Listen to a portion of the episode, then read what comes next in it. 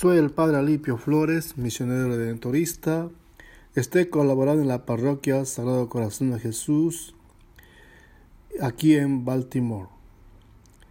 Queridos hermanas y hermanos, el Evangelio de hoy, en este día primero de marzo, ya en la octava semana del tiempo ordinario, dice así: En aquel tiempo, Pedro se puso a decir a Jesús: Ya ves que nosotros lo hemos dejado todo y te hemos seguido.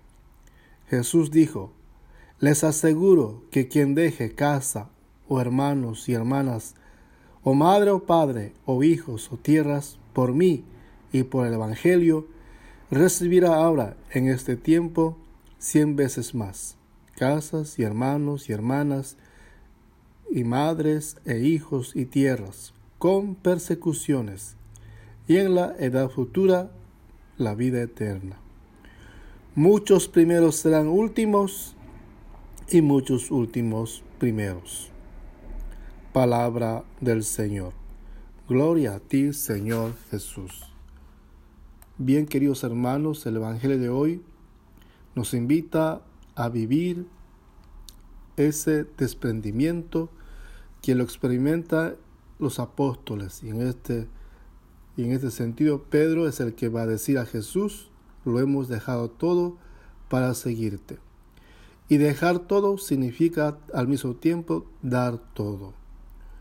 Hoy, como aquel amo que iba cada mañana a la plaza a buscar trabajadores para su viña, el Señor busca discípulos, seguidores, amigos. Su llamada es universal, es una oferta fascinante. El Señor nos da confianza, pero pone una condición para ser discípulo condición que nos puede desanimar. Hay que dejar casa, hermanos, hermanas, madre, padre, hijos o hacienda por mí y por el Evangelio. No hay contrapartida, no, no habrá recompensa.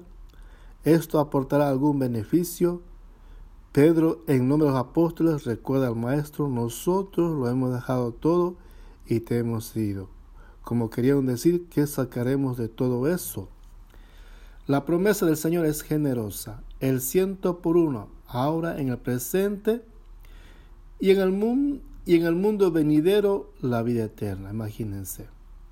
Él nos deja ganar en generosidad, pero añade, con persecuciones.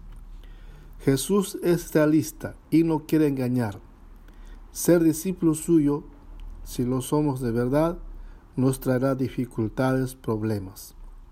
Pero Jesús considera las persecuciones, las dificultades como un premio y a que nos ayuden a crecer si las sabemos aceptar y vivir como una ocasión de ganar en madurez y en responsabilidad. Todo aquello que es motivo de sacrificio nos asemeja a Jesucristo que nos salva por su muerte en cruz siempre estamos a tiempo para revisar nuestra vida y acercarnos más a Jesucristo. Estos tiempos y todo tiempo nos permite, por medio de la oración y de los sacramentos. Esta responsabilidad nos ayuda a madurar. Y muchas veces las responsabilidades tomadas seriamente implica persecuciones, difamaciones, de parte de muchas personas que buscan siempre la enemistad con, con el prójimo y al mismo tiempo con Dios. Ante esta situación el discípulo tiene que buscar la forma de seguir a Jesús con alegría, porque la recompensa es grande y desde mi propia experiencia personal les diré que no sé si he sido perseguido o difamado, tal vez por ahí, no sé. Pero eso de recibir el ciento por uno, sí. Lo digo desde mi propia experiencia personal, donde he trabajado como sacerdote, tantas personas han sido como mi padre, como mi madre, como mi hermano, mi hermana. Y aquí les digo que la promesa de Jesús no es mentira, es cierto. Recibes el ciento por uno. Que Dios te bendiga. No te desanimes.